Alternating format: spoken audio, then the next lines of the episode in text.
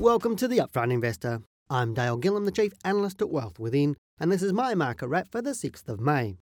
Why are we continually seeing other world economies protect various sectors of their industries and markets, and yet Australia seems to have opened the door to everyone to the detriment of our own industries?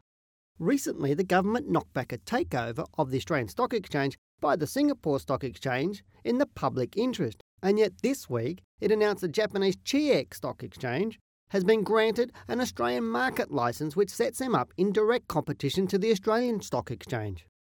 In my opinion, this smells of yet another case of our government not protecting the interest of Australians as they push for a more competitive marketplace. Now, while I'm all for competition to create a fair market, I'm not in favour of competition simply for competition's sake.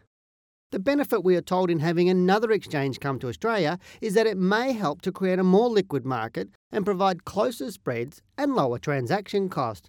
Yet exchange fees are only a small part of the revenue of the Australian Stock Exchange.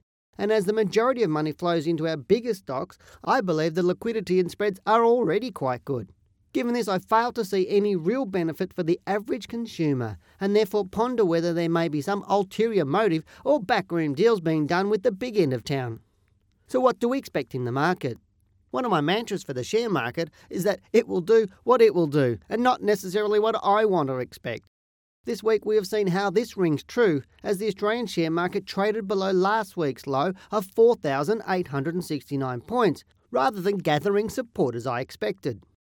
No one is 100% accurate in predicting the share market, and this situation only highlights what I continually say in that you need to hope for the best and plan for the worst. My opinion is now changing to be a little more bearish than bullish for the coming month. Although I'm not totally convinced this is the case yet, as PE ratios on the big stocks like BHP and the banks are below that of the market average and therefore represent value. That said, to be bullish, our market needs to change direction in the next week and rise. And if this occurs, the All Ordinaries Index still has time to move through the 5,000 point mark on its way to my short term target at around 5,200 points by late May or early June. I'm Dale Gillham, the Chief Analyst at Wealth Within, and that's my market wrap.